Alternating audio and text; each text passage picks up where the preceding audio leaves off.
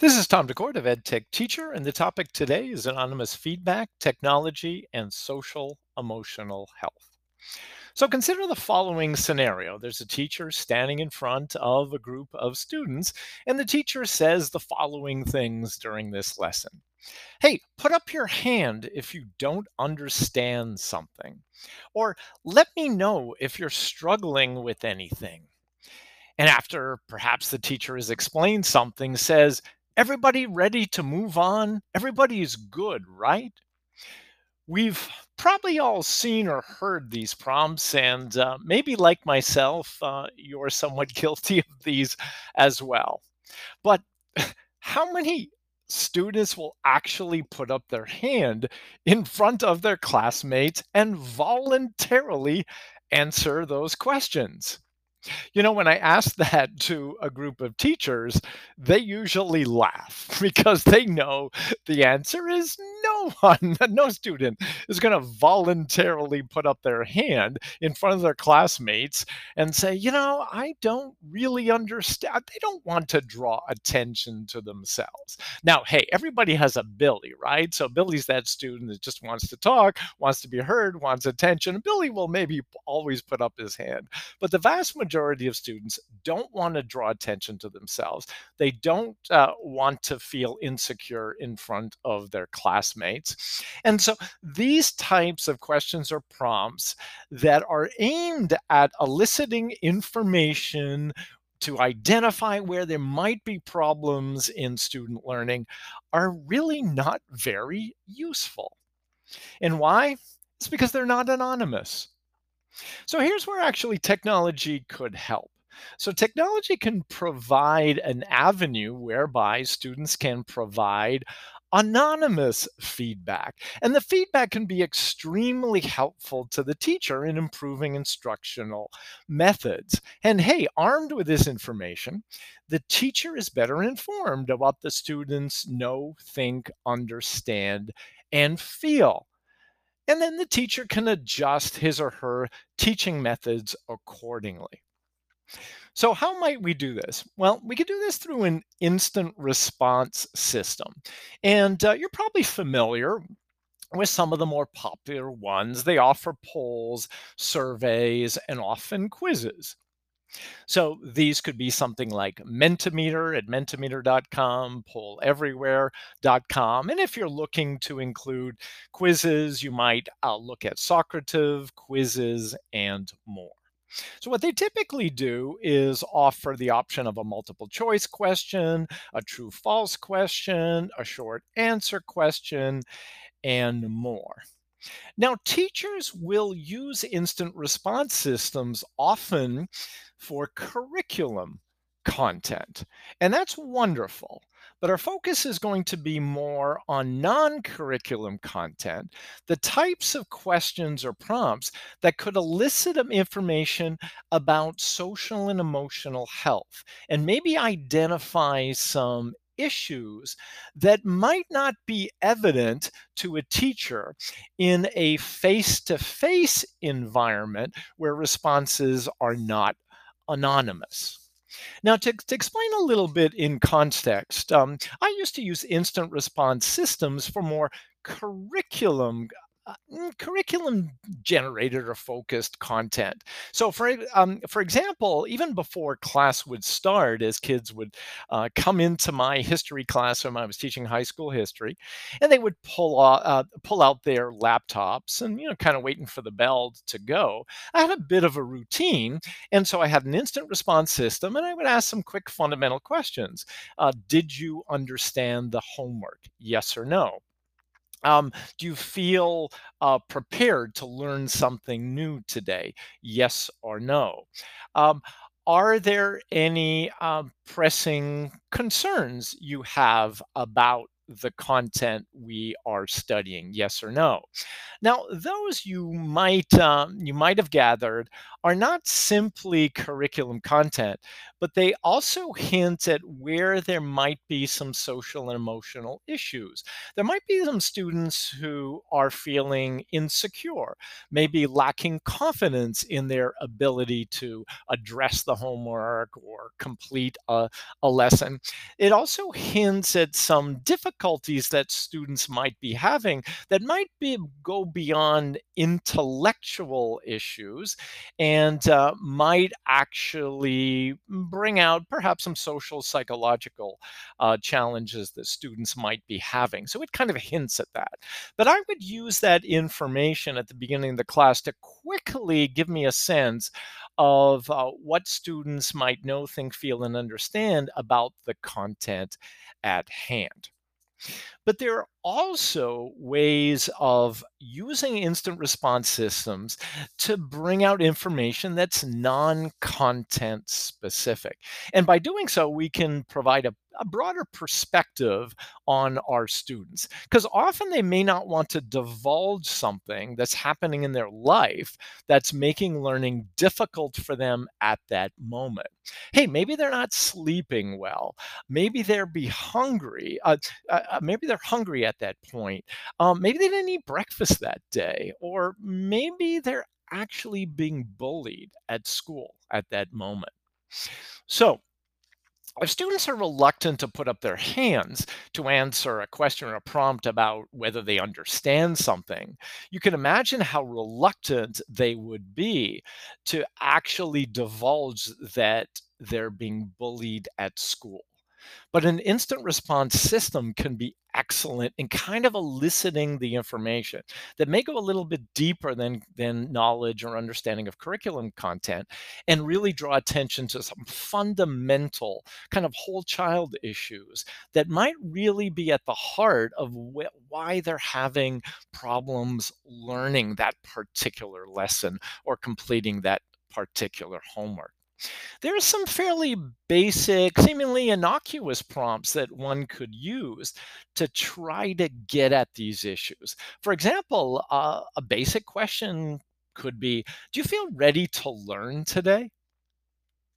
And how students answer that question um, might lead you to do a little research or a little inquiry to figure out why they're not ready to learn today.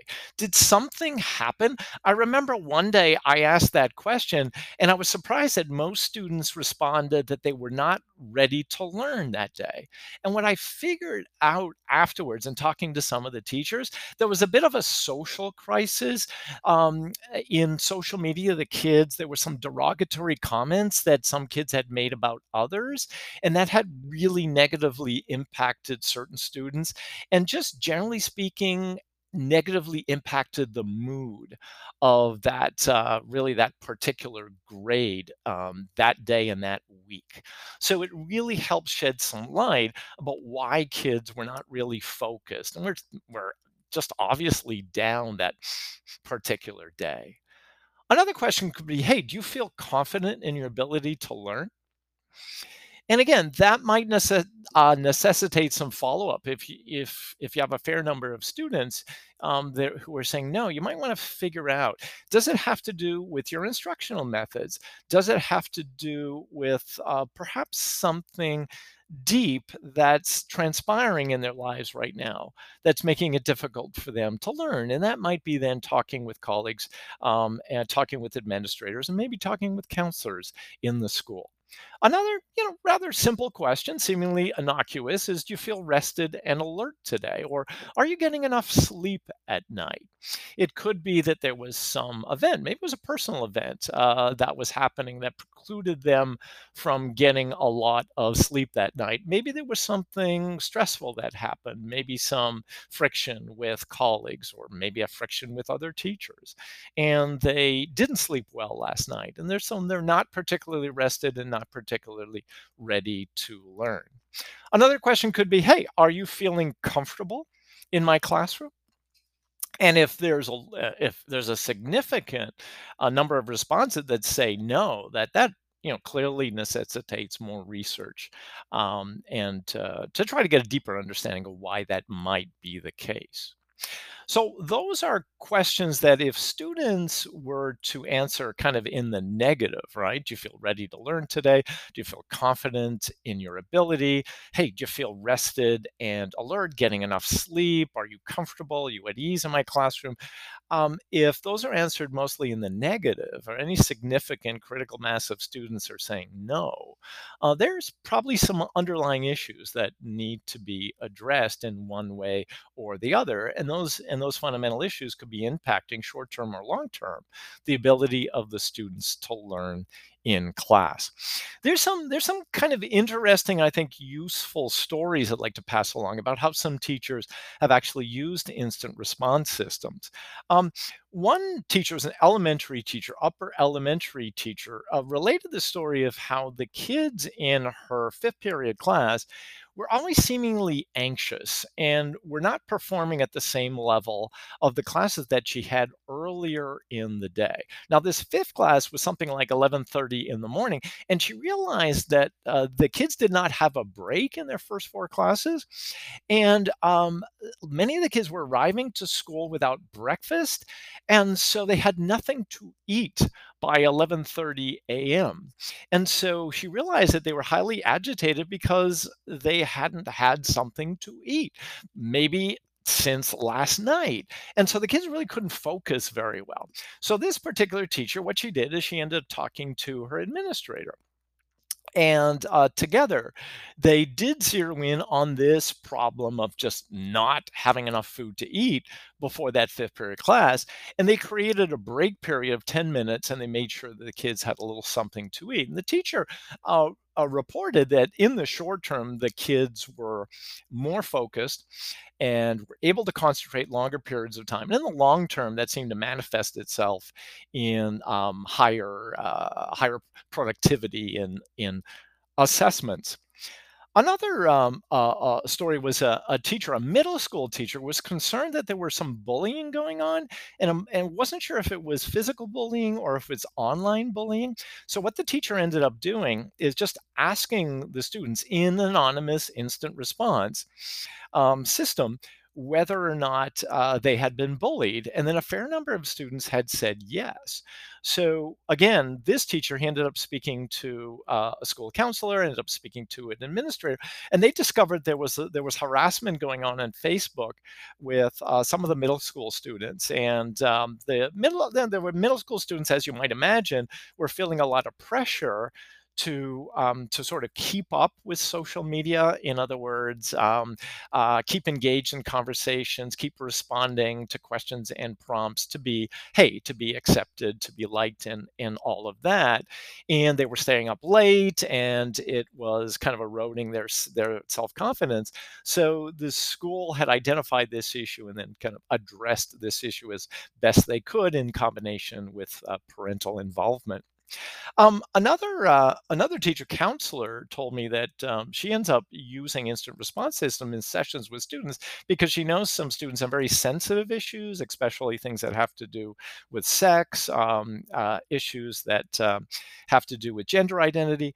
That um, she would end up using instant response system for the participants to respond because they could respond anonymously and it um, basically unleashed uh, more information that you might expect in a session otherwise. So i shared these stories to point out so, so the commonalities is look the kids are going to be more honest and they're going to be more forthright with you if you provide them with an anonymous environment in which they can respond to your questions and prompts and provide you information information.